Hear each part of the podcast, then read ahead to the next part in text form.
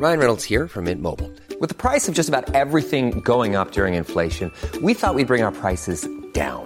So to help us, we brought in a reverse auctioneer, which is apparently a thing. Mint Mobile unlimited premium wireless. Ready to get 30, 30, bit to get 30, bit to get 20, 20, 20, bit to get 20, 20, bit to get 15, 15, 15, 15 just 15 bucks a month. So, Give it a try at mintmobile.com slash switch. $45 upfront for three months plus taxes and fees. Promo for new customers for limited time. Unlimited more than 40 gigabytes per month. Slows. Full terms at mintmobile.com.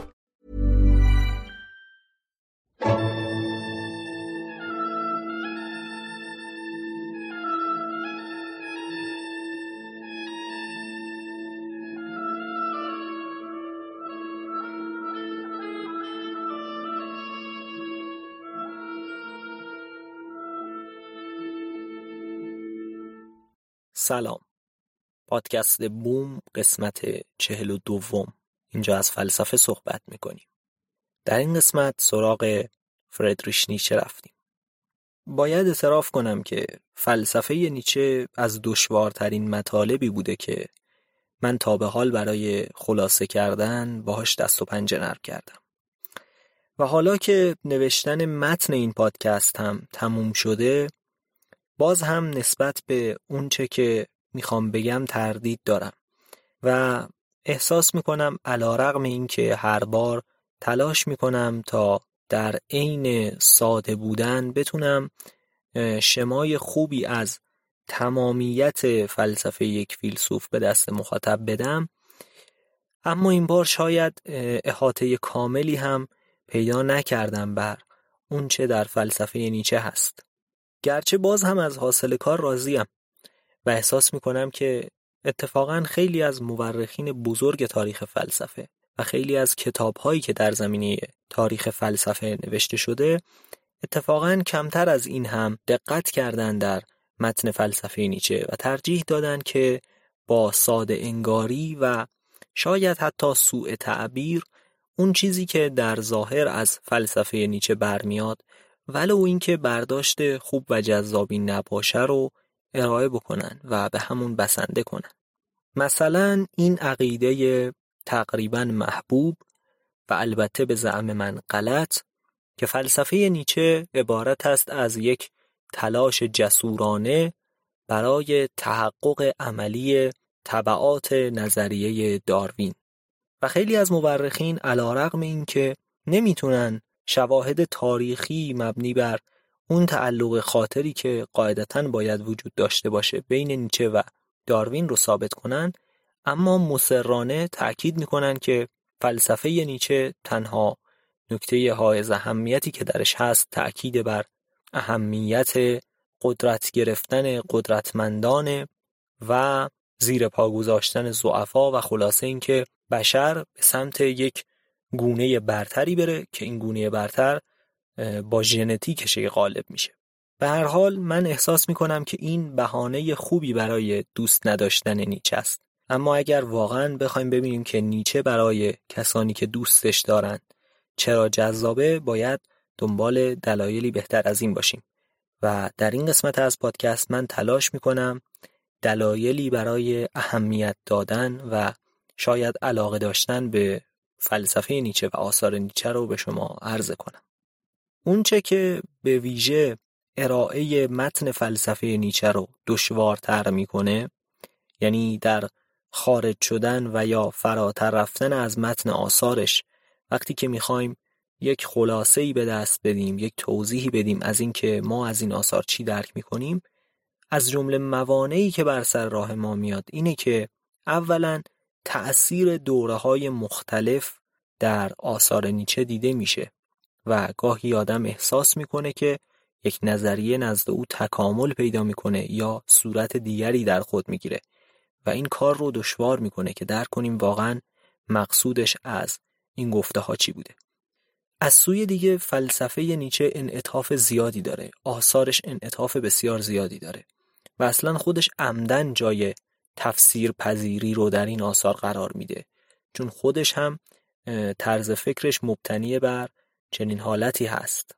نیچه خیلی از اون فیلسوفانی که سعی می‌کنن تمام طبیعت رو با یک سری قواعد ساده حالا منطقی یا شبه منطقی توضیح بدن فاصله داره و به نظر می‌رسه که خودش هم احساس می‌کنه که توضیح تمام عالم و توضیح طبیعت به روش ساده ممکن نیست. و به همین خاطر معمولا سعی می‌کنه برداشت های خودش رو در بیانی که درکش هم دشواره هم تفسیر پذیره ارائه بکنه. خودش در یک عبارتی گفته بود که برخورد من با بعضی مسائل مثل برخورد من با دوش آب سرده که سریع واردش میشم و هرچه سریعتر خارج میشم. به همین خاطر نهایت ایجاز رو بعضی موقع ها در نوشتن آثارش رعایت می‌کنه. و باز تأکید می‌کنم که این سبک متفاوت و این تفسیر پذیری که در آثار نیچه هست کاملا آمدانه و برنامه ریزی شده است و مطابق با کلیت ذهنیتی که در نیچه وجود داره. و به همین خاطره که نیچه رو میشه از پیشگامان دانش هرمنوتیک معرفی کرد و دانش تفسیر همواره مدیون به نیچه بوده. کسانی که بعدها اومدن علاقه نشون دادن به مسئله تفسیر در فلسفه همواره ارجاع دادن به نیچه و علاقه نشون دادن به آثار نیچه. پس گرچه در اون زمان هنوز مکتب هرمنوتیک با این عنوان رواج پیدا نکرده بود اما نیچه رو به حق میشه از پیشگامان این مکتب به شمار آورد. در واقع شاید بشه گفت که نیچه در هر کدوم از آثارش نقابی رو به چهره می‌زنه تا سعی کنه با اجرای نوعی نمایش اونچه که در ذهن داره رو به ما منتقل بکنه بعضی موقع ها اصلا احساس میشه که در گفتار نیچه تناقض هست و خودش در صدد این بر نمیاد که یک نظام فلسفی منسجم و کامل رو بنا کنه و همه چیز رو توضیح بده. بیشتر انگار به دنبال سنجش های شاید با روشی شبیه به روش زنون الهایی که با بیان کردن یک سری تناقض ها می‌خواست ذهن رو به سمت اون فلسفه ای که خودش داشت معطوف بکنه.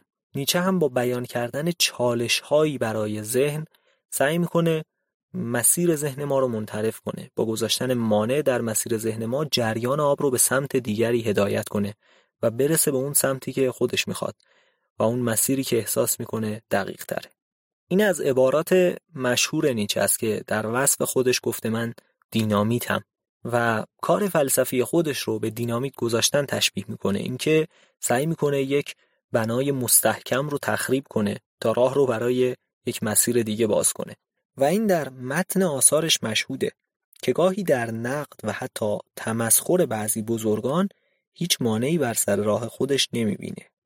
از سوی دیگه خیلی اوقات با لحن پیامبروار صحبت می‌کنه. طوری صحبت نمی‌کنه که انگار فیلسوفه و داره متن فلسفی می‌نویسه بلکه طوری می‌نویسه که انگار داره یک کتاب آسمانی رو برای هدایت کردن نسل بشر تعریف می‌کنه و این هم خب از ویژگی های جالبشه. فکر می‌کنم حالا بهتر درک می‌کنید که وقتی میگم ارائه فلسفه نیچه کار بسیار دشواریه از چی دارم صحبت می‌کنم اما در نهایت پیشنهاد و توصیه‌ای که می‌تونم به شما بکنم اینه که حتما بسنده نکنید به اونچه من درباره نیچه میگم و حتی اونچه که درباره نیچه دیگران نوشتن و خلاصه در نقد یا در متحش به هر ترتیب چیزهایی که گفته شده و پیشنهاد می‌کنم که خودتون سراغ آثارش برید و خودتون رو از این تجربه تأثیرگذار محروم نکنید. نیچه روی خیلی از بزرگان فلسفه و ادبیات و روانشناسی و علوم دیگه تأثیر گذاشته و واقعا متنهای او برای خیلی ها الهام بخشه و فکر می‌کنم مواجهه با آثارش می‌تونه کاملا منحصر به فرد باشه و برای هر فرد تحفه جدیدی داشته باشه. گرچه که در نهایت آدم هر چقدر که بیشتر نیچه رو می‌خونه و احساس می‌کنه که دیگه اون چیزی که متن واقعی حرفش رو در مشت گرفته باز هم وقتی دستش رو باز می‌کنه می‌بینه که توی دستش خالیه و احساس می‌کنه که جا داره بازخانی بکنه و به ارتباطش با نیچه ادامه بده. پیش از اون که بریم به سراغ زندگی نامه نیچه یک مختصری از داستان زندگی نیچه صحبت بکنیم.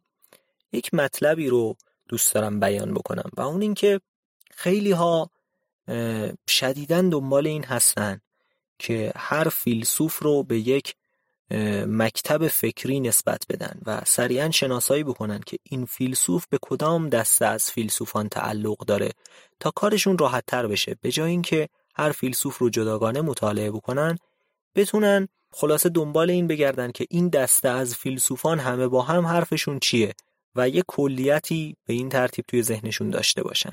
بعضی موقع ها خود فیلسوف ها یک مکتبی رو ایجاد کردن و خودشون رو به اون پایبند دونستن. خودشون رو به یک نظریه‌ای پایبند دونستن و بالاخره یک جماعتی اگرچه تعریف متفاوت ارائه داده باشن اما خودشون یک عنوان برای سبک کار خودشون انتخاب کردن. بعضی موقع هم این سبک کار رو به فیلسوف ها دیگران نسبت دادن و حتی بعضا علا رقم مخالفت خود اون فیلسوف ادامه دادن به نسبت دادن اون عنوان به کار اون فیلسوف. یکی از نمونه های خیلی مهم این مسئله درباره فلسفه اگزیستانسیالیسم مستاق داره که حتی خیلی از فیلسوفان مثل آلبر کامو تأکید داشتن که من اگزیستانسیالیست نیستم من اصلا نمی‌دونم اگزیستانسیالیسم چیه و شما چه تعریفی ازش دارید و من اصلا انتخاب خودم این نیست که با عنوان اگزیستانسیالیست خودم رو معرفی بکنم. از سوی دیگه مثلا فیلسوفی مثل هایدگر خودش رو اگزیستانسیالیست می‌دونه اما شدیداً ابا داره از اینکه با بعضی از فیلسوفان دیگری که خودشون رو اگزیستانسیالیست می‌دونستن زیر یک پرچم بره و معتقد بوده که کارش کاملا از کار اونها متفاوت هست. از نظر من هم این عنوان اگزیستانسیالیست یک عنوان بسیار نارساست علل خصوص وقتی که صحبت از نیچه باشه. کار نیچه شاید همپوشانی هایی داشته باشه با بعضی از فیلسوفانی که خودشون رو اگزیستانسیالیست معرفی می‌کردن. اما یقینا نقاط مشترکش خیلی کمتر از نقاط افتراقش هست با کار اونها. و به نظرم جز اینکه نیکشه تأکید داره بر مسئله مثل خلق ارزش و اینکه ارزش های انسانی پیشینی نیستن و توسط خود انسان ها می‌تونن خلق بشن و پای بشن اون هم حالا شاید یک بیانی نزدیک به این داشته باشه نه اینن همینی که من میگم. جز این نقطه اشتراک زیادی با اون چه که اگزیستانسیالیسم خونده میشه نداره. و من فکر می‌کنم کلا اون چیزی که معمولا بهش میگن اگزیستانسیالیسم همانا فلسفه ژان پل سارتره که حالا در قسمت مربوط بهش مفصلتر ازش صحبت خواهیم کرد. اون چه که نزد عموم به عنوان اگزیستانسیالیسم شناخته میشه در اصل فلسفه ژان پل سارتر که خودش این عنوان رو برای خودش انتخاب کرده و توضیحات خیلی روشن و مختصری دربارش داده که باعث شده این برچسب به راحتی به فیلسوفان دیگه هم زده بشه. اما به هر ترتیب می‌خواستم بدونید که این عنوان عنوان دقیقی نیست اصلا برای نیچه. و گرچه اگر هم هم پوشانی باشه بین کار نیچه و کار فیلسوفانی که در این زمینه کار کردن اما به هر ترتیب باید بدونیم که اگزیستانسیالیسم تمام فلسفه نیچه نیست.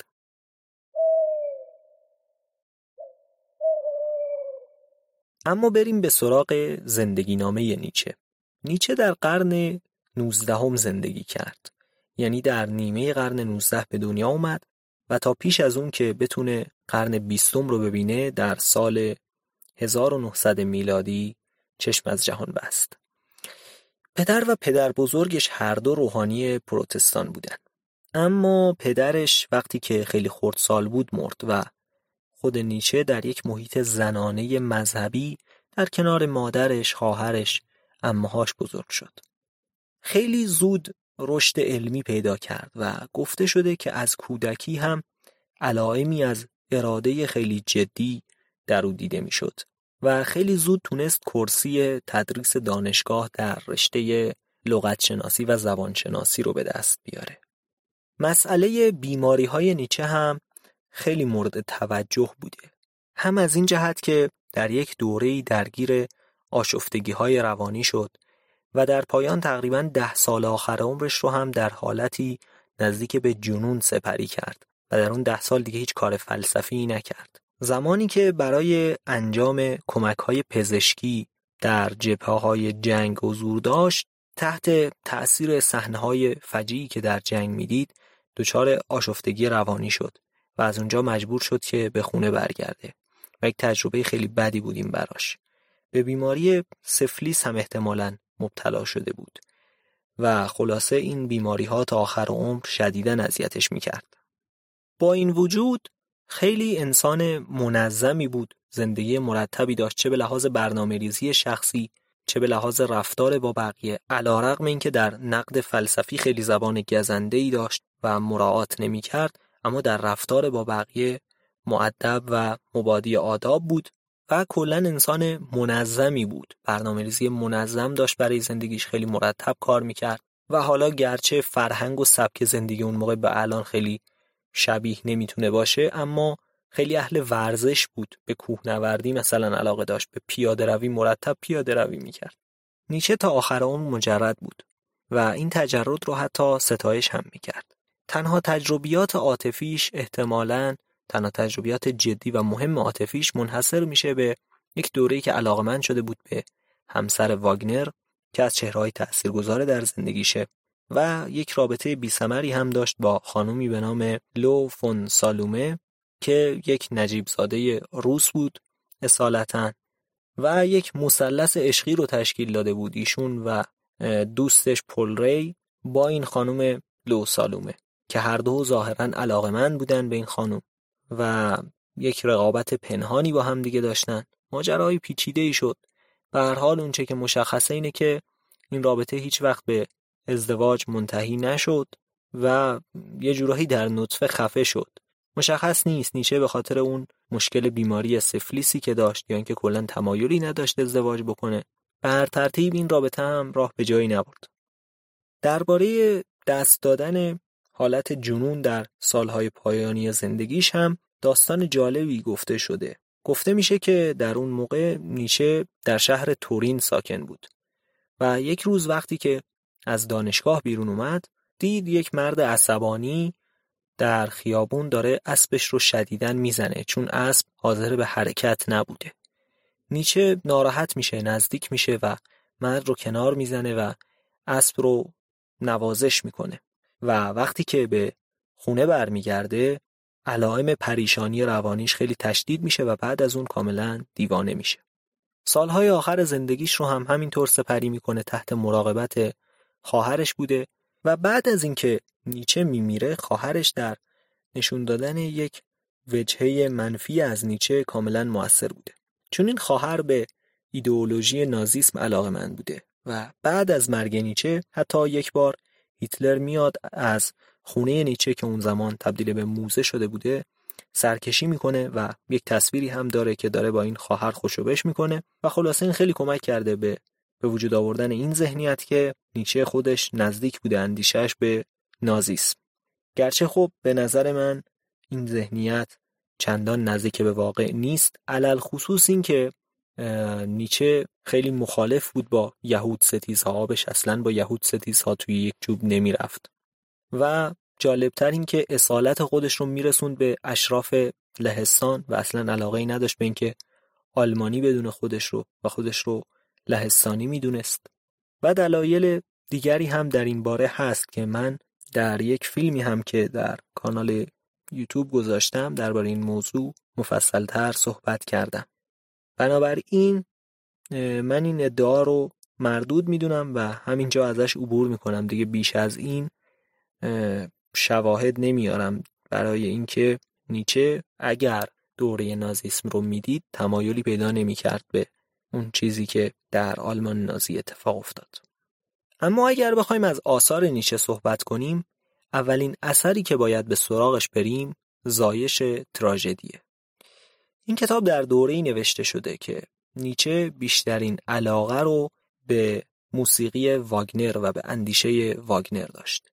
یک مسئله خیلی چالش برانگیز اینه که کدوم اندیشمندان و فیلسوفان بیشترین تأثیر رو بر نیچه گذاشتن. برای جواب دادن به این سوال اگر خیلی به عقب برگردیم و مثلا به یونان باستان نگاه کنیم می‌تونیم بگیم که نزدیکترین چهره به نیچه هراکلیتوسه یعنی هم به لحاظ متن فلسفه و هم به لحاظ اون چهره کاریزماتیکی در هراکلیتوس بود می‌تونیم خیلی نزدیک بدونیم به نیچه این فیلسوف یونانی رو. در بین اشخاصی که نزدیکتر بودند به نیچه به لحاظ زمانی می‌تونیم بگیم که تا حدی از شوپنهاور تأثیر پذیرفته. گرچه که این انگاره هم که نیچه دقیقا کار شوپنهاور رو ادامه میده و تکمیل می‌کنه درست نیست و فلسفه نیچه از جهاتی خیلی گسترده تر هست از اون کاری که شوپنهاور می‌کرد و از جهاتی هم خب رها کرده پروژه شوپنهاور رو و تمایلی به اون نداره. از بعضی جهات بله علاقه من شده یک دوره به اون رد زندگی که شوپنهاور انجام می‌داد علاقه من میشه و بعد یک واکنشی هم به اون داره. اما همه چیزی نیست. و اندیشمند دیگری که هنرمند دیگری که بر نیچه تاثیر زیادی گذاشته واگنره که رابطه دوستانی هم با هم داشتن. واگنر اتفاقا نزدیک بود به نازیسم یعنی یهود ستیز بود. و این هم خودش مزیده بر علت شده که نیچه رو نازی بدونن. گرچه که این ارتباط مربوط میشه به همین دوره اول کار نیچه و هرچی میره جلوتر فاصله می‌گیره از واگنر. در این کتاب زایش تراژدی نیچه برمیگرده به یونان باستان و از یونان باستان صحبت می‌کنه. میگه در یونان باستان مردم خیلی خوب فهمیده بودن که ماهیت دنیا چقدر می‌تونه زننده و دردناک و زشت باشه. مردم یونان به واسطه اون فرهنگ فکری و فلسفی غنی که داشتن به خوبی فهمیده بودن که دنیا گاهی می‌تونه چقدر برای ما زشت باشه چقدر می‌تونه ما رو اذیت بکنه و چه شرور مختلفی در این دنیا نهفته است چه سختی هایی که در راه ما هست. همون چیزهایی که شوپنهاور ازشون صحبت می‌کنه. مردم یونان اینها رو درک کرده بودن. اما دو تا روی کرده خیلی مهم در مواجهه با این داشتن که اینها رو میشه نسبت داد به دو تا از خدایان یونان باستان. و یونانی ها دو فرهنگ حول محور این دو شخصیت از خدایان خودشون ایجاد کرده بودن. نیچه یک کاوشی می‌کنه در هنر یونان باستان. خیلی علاقه نشون میده مثلا به مسئله تراژدی. و میگه که در هنرهای یونان باستان یک مکتب و یک سبک آپولونی وجود داره. این سبک آپولونی نماینده ارزش فردیت در جهانه. نماینده و نشانگر زیبایی بخشیدن به جهانه. یعنی علا رقم که با جهان مواجهه واقعی داره و می‌دونه که زندگی کردن چقدر کار سختیه اما سعی می‌کنه که فردیت خودش رو حفظ کنه و اون آزادی عمل خودش رو حفظ کنه و زیبایی ببخشه به جهان. سعی کنه در برابر این زشتی هایی که در دنیا هست بیسته و ارزش های خودش رو به دنیا تحمیل کنه. اما روی کرد دومی وجود داره که به نظرم شاید نزد نیچه محبوبتر هم هست. نیچه به دنبال انتخاب بین یکی از این دوتا نیست. معتقده که هر دوتاش در کنار هم می‌تونه باشه. اما اگر مجبور بود انتخاب کنه شاید این روی کرد رو ترجیح می‌داد. این روی کرده دوم به هنر به نام خدای دیونیسوس نامگذاری شده. یعنی خدای شور و مستی. فراموش نکنیم که نیچه پای خیلی از نوشته های خودش رو هم به نام دیونیسوس امضا می کرد یعنی یه جوری اسم مستعارش بود. نیچه معتقده که ویژگی بارز این نگاه دیونیسوسی یا دیونوسوسی آری گفتن به زشتی های زندگیه. یعنی انسان علا رقم این که این زشتی ها رو می‌بینه نه تنها انکارشون نمی‌کنه و در صدد مقابله باهاشون بر نمیاد بلکه اینها رو میپذیره و میگه من اصلا همین رو می‌خوام. یعنی در برابر چیزی که نمی‌تونه کاری بکنه اتفاقا خودش رو باهاش سازگار می‌کنه و همون رو میپذیره. و معتقده که این آین شور و مستی دیونیسوسی با یک سنت جمعی همراه بود یک سنت رقص و پایکوبی دست جمعی که منجر به احساس یکی شدن با دیگران و حل شدن در یک روح بزرگتر همراه بود. یعنی برخلاف اون سنت آپولونی که بر فردیت تکیه داشت این سنت دیونیسوسی بر فنا شدن در کلیت تکیه داره. در اینجاست که نیچه با وجود اینکه از بعضی جوانب به سقرات علاقه نشون میده اما در این مورد سقرات رو سرزنش می‌کنه و معتقده که سقرات باعث انحطاط این فرهنگ ناب یونانی شد.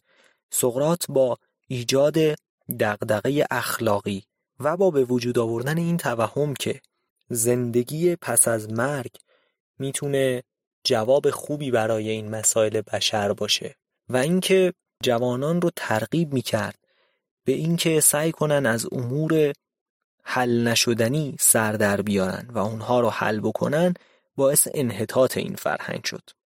و علاقه نیچه به واگنر و به موسیقی و اپراهای واگنر از همینجا بود. معتقد بود که واگنر می‌تونه اون روحی که در هنر یونانی بود رو احیا بکنه. موسیقی واگنر همون ویژگی های تراژدی یونان باستان رو داره و می‌تونه اون سنت رو دوباره احیا بکنه. بعدا هرچه گذشت نیچه از واگنر فاصله گرفت و بعد از اپرای پارسیفال دیگه کاملا ارتباطش رو با واگنر قطع کرد و ازش قطع امید کرد. چرا؟ این اپرای پارسیفال خیلی جالبه. دقیقا نکاتی که نیچه سرزنش می‌کنه رو تحسین کرده.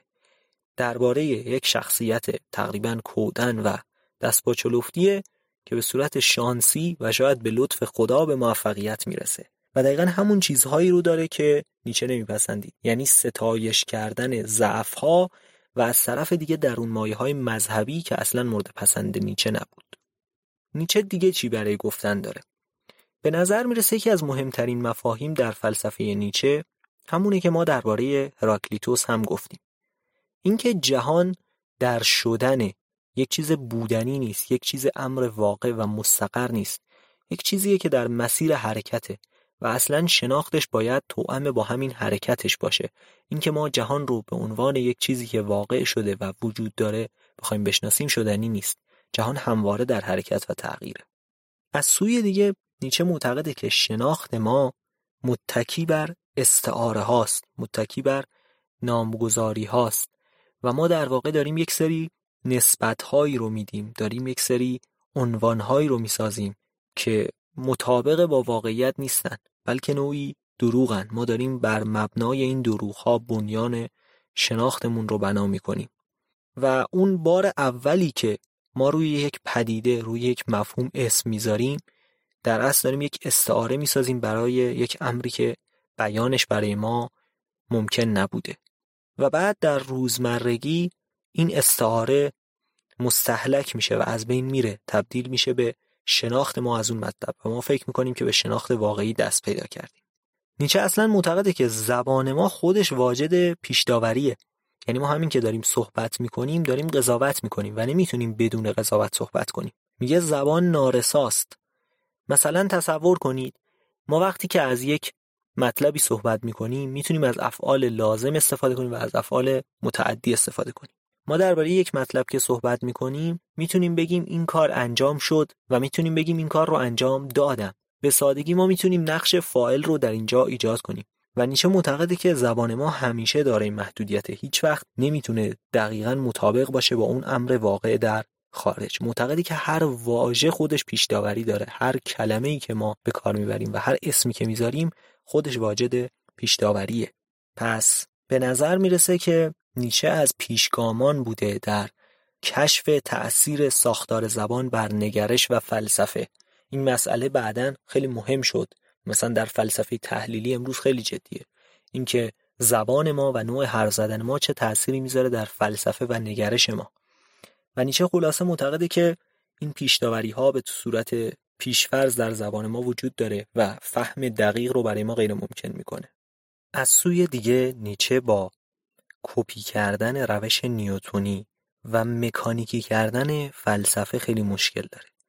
میگه اینکه ما فرمول بسازیم و سعی کنیم مسائل خیلی زیاد رو با کمترین مفاهیم تعریف کنیم. این جواب نمیده توی فلسفه. این فقط یک روشی است برای تسلط بر محیط. انسان می‌خواد بر محیط اطرافش تسلط پیدا کنه و بتونه اراده خودش رو در جهان جاری بکنه. بتونه زندگی خودش رو راحت تر بکنه. اما این فهم دقیق رو نمیاره.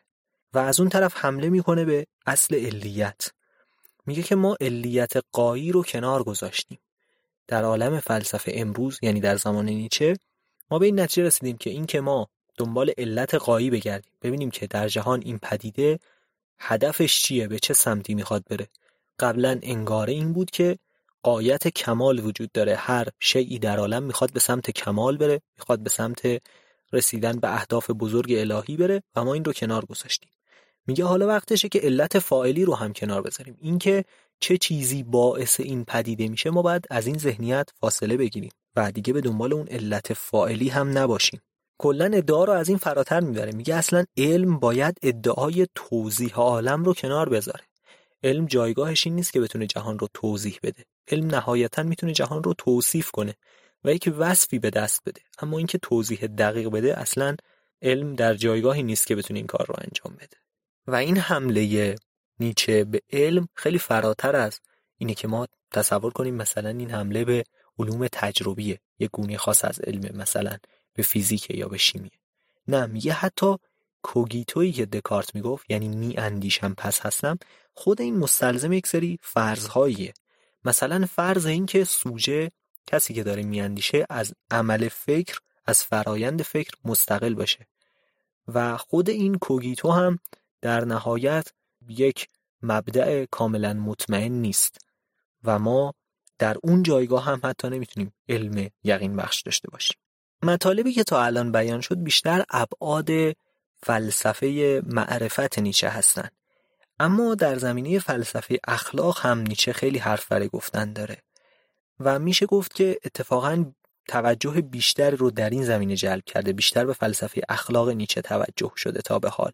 و اینکه این ژانر انگیزش به نظر من تا یک حد زیادی کپی ضعیفی کپی دست چندمی از اونچه که نیچه می‌گفته می‌تونه باشه. یعنی اینکه خودتو بساز سعی کن بلند شی اراده کنی همت کنی اینها به نظر من شاید باستابی از آثار ادبی که این گفته های نیچه رو باستاب دادن. و واقعا نیچه رو از این حیث میشه پدر ژانر انگیزش به شما آورد. گرچه که این ژانر انگیزش خیلی محتواهای زردی توش هست و فلسفه نیچه خیلی فراتر از این هست. اما خب به هر حال می‌تونیم بگیم که نمونه اعلاش پس اینجاست.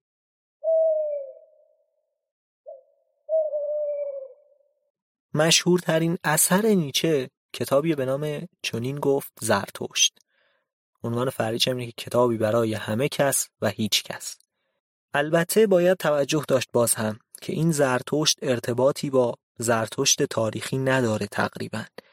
یعنی ما نباید در جستجوی این باشیم که زرتشت تاریخی چیزهایی که زرتشت نیچه در این کتاب میگه رو گفته باشه. اصلا اینطور نیست.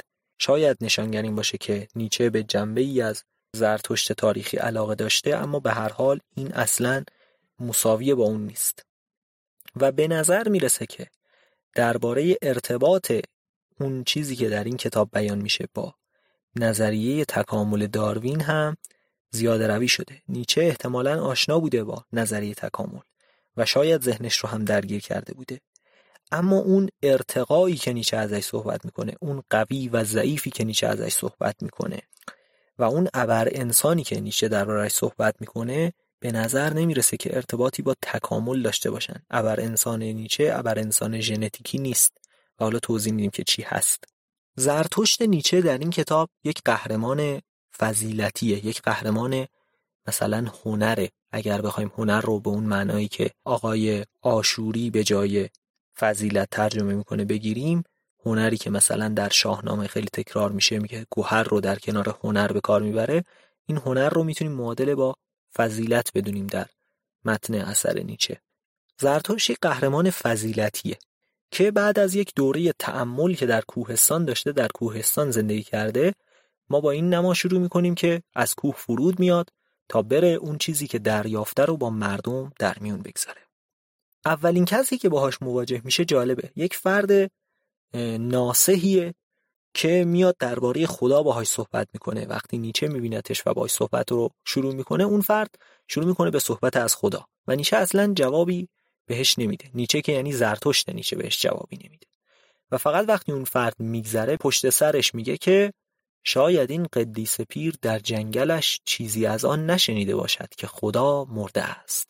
و این عبارت خدا مرده است یکی از مشهورترین عبارات نیچه است. اما معنی این عبارت چیه؟ نیچه در اصل اصلا استدلالی برای وجود نداشتن خدا نمیاره. یعنی نیچه خدا ناباوره و اعتقادی نداره به وجود خدا اما اصلا استدلالی براش نمیاره. به نظر می‌رسه که اصلا به لحاظ مفهومی با مفهوم خدا مشکل داره.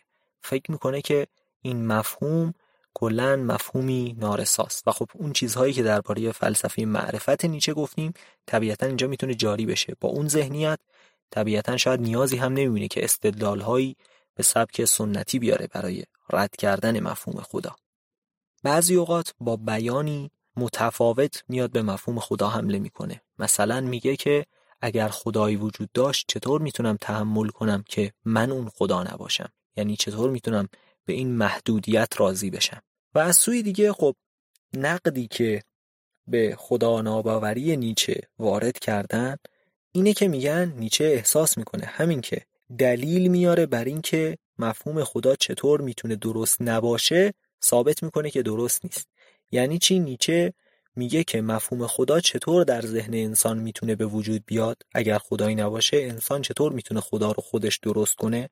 خب پس ثابت میشه که انسان همینطوری خدا رو درست کرده و از اون امکان به ایجابش می‌رسه و به این می‌رسه که پس همینطوریه و خدایی نیست.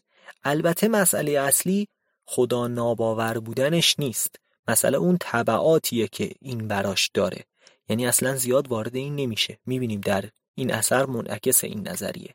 که زرتشت نیچه اصلا بحث نمی‌کنه با فردی که درباره خدا باهاش صحبت می‌کنه. ازش میگذره و میگه شاید چیزی نشنید از اینکه خدا مرده. احساس می‌کنه که در اون سنت فلسفی دیگه به اصطلاح این مسئله تثبیت شده و عبور از خدا و انگاره مرگ خدا دیگه براش یه جورایی ثابت شده است. می‌خواد عبور کنه بره سراغ کسایی که این رو پذیرفتن با اونا کار داره با اونا صحبت داره. دشمنان زرتشت نیچه معزگران مرگ هستند کسانی که زندگی و شور و بدن رو انکار می‌کنن و معتقدن که انسان باید از این دنیا فاصله بگیره باید مدام به فکر مرگ باشه بی ارزشی دنیا رو ترویج می‌کنن. اینها دشمنان نیچه و زرتشت نیچه هستند و نیچه با اینها مخالفت اخلاقی می‌کنه. و از سوی دیگه پیامی که برای مردم میاره چیه؟ پیامش اینه که شمایی که مرگ خدا رو پذیرفتید و خدا رو کنار گذاشتید هنوز طبعاتش رو نپذیرفتید. و طبعات مرگ خدا اینه که اون بنیان اخلاقی که شما با خدا برای خودتون تعریف کردید دیگه کار نمی‌کنه. چون اون خدا دیگه وجود نداره و شما باید بنیاد اخلاقتون رو از نو بنا کنید. باید یک اخلاق و فضیلت جدید تعریف کنید و بر اساس اون پیش برید. نیچه شدیدن به اخلاقیات مسیحی حمله می‌کنه. شدیدن مسیحیت رو مورد نقد قرار میده. اونچه که نیچه ازش بیزاره در این عبارات انجیل به خوبی دیده میشه که گفته شده خوشا به حال بیچارگان که ملکوت آسمان از آن آنهاست. یا اگر همسایت به گونه تو سیلی زد تو گونه دیگرت را هم پیش بیار تا به اون گونه هم سیلی بزنه. نیچه معتقده که این اخلاق ساخته دست ضعیفانه. کسانی که نمی‌خوان برای زندگی خودشون مبارزه بکنن. کسانی که نمی‌خوان زنده باشن. نمی‌خوان بدن خودشون. نمی‌خوان زندگی رو و نمی‌خوان شور رو بپذیرن. و دوست دارن مدام به یاد مرگ و فنا باشن. و بقیه رو با ترسوندن از عواقب کارشون از اینکه اونها رو آزار بدن نهی کنن. و در واقع با یک دروغ یک بنیاد اخلاقی بنا کردن تا از خودشون دفاع کنن تا قدرتمندان رو کنترل کنن. و به نظرم بین این مفهوم و بین مفهوم عدالت طبقاتی نسبتی هست. این مفهوم که نیچه هم بهش اشاره می‌کنه اینکه به صورت ذاتی افراد قدرتمند و افراد موفق گناهکار شناخته بشن به خاطر همین که قوی هستن. یعنی به جای اینکه طرف بتونه از مزایای اون قدرت استفاده کنه اتفاقا باید سرفکنده هم باشه که چرا می‌تونه. و این قدرت باید انکار بشه و شور زندگی انکار بشه. طرف انکار بکنه اینکه دلش می‌خواد تلاش بکنه و دلش می‌خواد زندگیش رو به پیش ببره. نیچه معتقده که این نوع اخلاق توسط مسیحیت جعل شده و معتقد مثلا در فرهنگ یونانی اینطور نبوده. نمونهش در اثر هومر دیده میشه در جنگ تروا وقتی که ما در ایلیاد می‌بینیم طرف تروجان ها و طرف آخایی ها با هم دیگه درگیر هستن. هومر نمیگه کدوم طرف طرف خوب ماجراست و کدوم طرف طرف بده. هر دو دارن برای زندگیشون میجنگن. هر دو دارن برای گروه خودشون میجنگن و هر دو خوب هستن. هیچ کدوم بد نیست. اون عدالت و اون نیکی که ما امروز می‌شناسیم اون فضیلتی که ما می‌شناسیم در اون آثار بازتاب نداره. اصلا رفتار خدایان یونانی با اون چیزی که ما به اسم فضیلت می‌شناسیم اصلا همخوانی نداره. حالا باید دید که آیا این برتری و این قدرتی که نیچه ازش صحبت می‌کنه آیا واقعا یکسانه با اون چیزی که در نازیسم مثلا بوده. اینکه اشخاصی که ژن ضعیفتر دارن باید نابود بشن و انتخاب طبیعی توسط ما هم مدیریت بشه و تقویت بشه تا اشخاص قویتر بتونن تکثیر بشن و انسان قویتر بشه تا برسه به ابر انسان. چون نیچه هم از ابر انسان صحبت کرد. اصلا به نظر نمی‌رسه که اینطور باشه. ابر انسان نیچه ابر انسان ژنتیکی نیست. از اینکه جسمش قوی تر باشه از اینکه بدنش قوی تر باشه صحبت نمیشه. و اصلا می‌دونیم دیگه این ذهنیت که تکامل به معنی اینه که بدنها مثلا بزرگتر بشه و قوی تر بشه نیست. تکامل به معنی بقای سازگارترینه. ممکنه اتفاقا کسی سازگارتر باشه که جسه کوچیکتری داره. ممکنه کسی سازگارتر باشه که می‌تونه همکاری کنه می‌تونه با بقیه دوست بشه و می‌تونه به بقیه کمک کنه تا بتونه از این همکاری نفع ببره و این گونه است که ادامه پیدا می‌کنه. ابر انسان نیچه هم ابر انسان ژنتیکی نیست. حتی ابر انسان فیزیکی هم نیست. بلکه ابر انسان اخلاقیه. یعنی کسیه که شور زندگی رو انکار نمی‌کنه. بدن رو انکار نمی‌کنه و زندگی رو انکار نمی‌کنه. اما در عین حال به ضعف خودش هم نمیباله و تکیه نمی‌کنه بر اینکه ضعیف باشه. مرگ رو ستایش نمی‌کنه و انسانها رو به سمت مرگ فرا نمی‌خونه. ابر انسان نیچه دوست داره فراتر بره دوست داره بالاتر بره دوست داره موفق بشه. و دوست داره اساره زندگی رو بچشه. گرچه که دقیقا هم نمیشه گفت که با لذت جویی همخانی داره این ابر انسان نیچه چرا که نیچه معتقد خود مفاهیم درد و لذت هم واقعیت های آگاهی نیستن. خودشون تفسیر پذیرن در اراده به قدرت تفسیر پذیرن اصل مهمتر در فلسفه نیچه اراده معطوف به قدرته که یک نسبتی هم داره با اون وامی که از شوپنهاور گرفته. شوپنهاور از مفهوم اراده صحبت می‌کرد و نیچه این رو تکامل داده و رسونده به قدرت. معتقده که اراده به قدرته که مفهوم میده به اعمال بشر و به نوعی نیروی محرک ماست. اما به نظر می‌رسه که در نهایت این ابر انسانی که نیچه ازش صحبت می‌کنه نه ابر انسان ژنتیکیه و نه یک جورایی یک آریستوکراته یا یک مثلا درباره یک گروه نخبه سیاسی و نظامی صحبت می‌کنه. مثلا اینکه تمام دنیا فدای یک تار موی ناپل اونها و مثلا حالا بعد بدترش نمونیه بعدتر و بدترش هیتلرها.